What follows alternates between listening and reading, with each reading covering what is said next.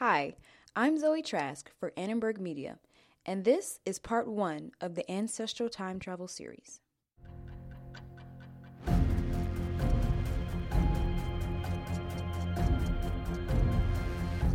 For this episode, I'm diving into the innovation of ancestry technology, D N A testing, and its impact on racial identity and culture.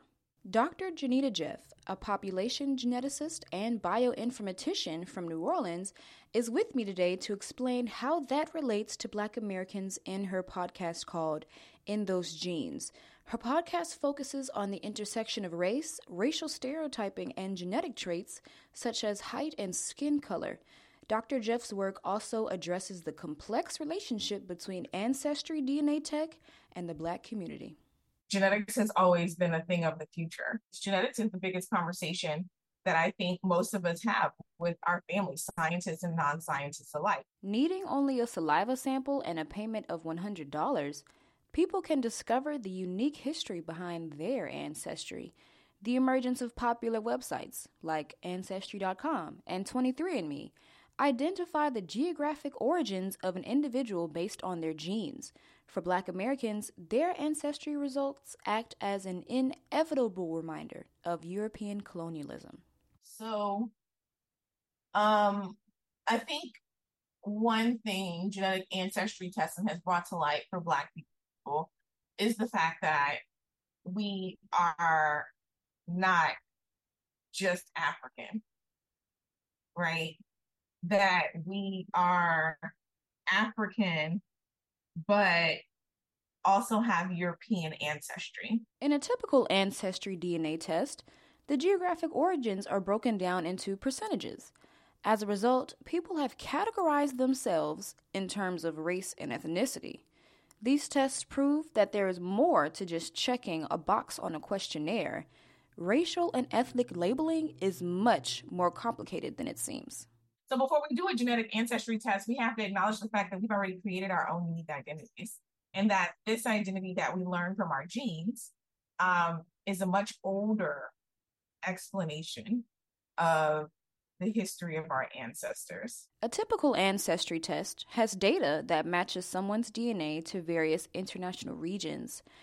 However, the results are limited for Black Americans, and that's because of the Atlantic slave trade. Slavery stripped away any documentation of our ancestors, and that was intentional, right? That was a, an intentional act of racism. Um, and so these tests allow us to retell our history without that lens. For centuries, the slave trade treated Black Americans as cargo rather than human beings.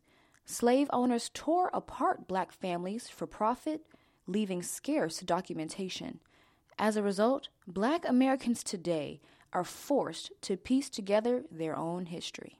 I also think it's a beautiful thing finding lost family members. Um, I think we are very undocumented in this country, and this is speaking to uh, you know, familial relationships that come out of these results. Some Black people, optimistically, see ancestry D N A technology as an opportunity to unite their communities and share family stories. Some have even taken the steps to find and meet people with matching D N A test results. The outcome? Growing families and newfound love. In recent years, technology companies have advanced ancestry D N A technology to a whole new level. With artificial intelligence and virtual reality, people can hold conversations with their ancestors and even simulate their experiences. I think it's actually kind of cool. You know, we're we're going from a place where we had no connection with our ancestors, and we're now using technology to make sure our stories never go untold. Black people take pride in passing down their culture through generations. For them, it was crucial to cherish their stories and to never let them die. Doctor Jeff believes that the possibilities to rediscover one's roots are endless.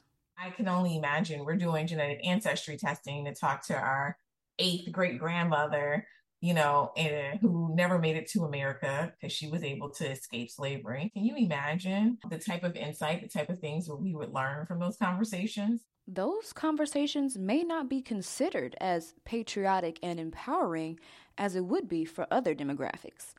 it would be difficult to find encouragement within a slave's life.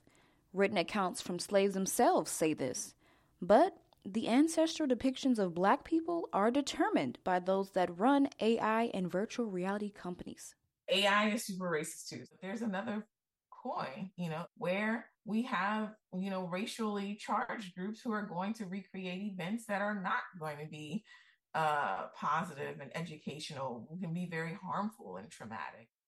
In order to eliminate this happening in the future, Doctor Jeff stresses the importance of increasing Black representation in both medical and technology fields. The more Black scientists we have, the better that, you know, um, the better that better outcomes and um, discoveries will come. Doctor Jeff is hopeful that Black people will use A I and virtual reality tech as tools to redefine their own history. She encourages them to take matters into their own hands, as they've done for decades. Thank you for tuning in to part one of the Ancestral Time Travel series. This is Zoe Trask for Annenberg Media.